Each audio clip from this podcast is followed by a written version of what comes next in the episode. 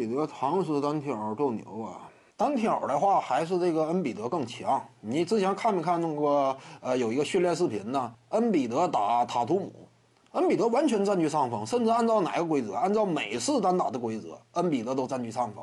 如果说能允许一顿做的话，那塔图姆更是拦不住恩比德呗。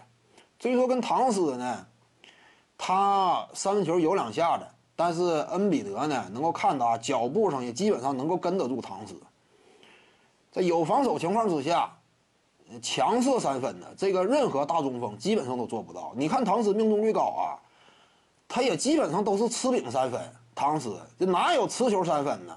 因为一对一单打你得持球啊，持球我一个后撤步投三分，大个球员，你这这是再准，你一般来说也不具备这种能力。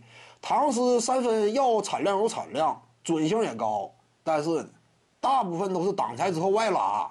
对方可能说呢，更加忌惮唐斯对于内线的冲击，放了他点儿，投的基本上都是有一定空间的，直接一对一强强投啊，内线这那就不靠谱了。所以一对一单打情况之下呢，内线球员他的三分火力啊，基本上发挥不出来。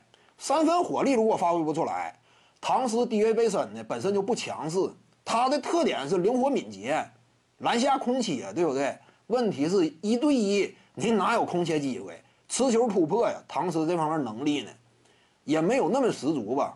就持球突破的角度，我感觉克里斯波什呢，属于大个球员当中一位典范。他比唐斯的能力过硬。唐斯呢，身手全面，但是在一对一当中呢，特别强调背身单打，尤其对于大个来说。那考虑到这一点的话，恩比德就可以完全压制住唐斯。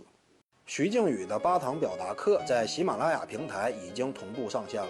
各位观众要是有兴趣的话呢，可以点击进入到我的个人主页当中，在专辑页面下您就可以找到它了。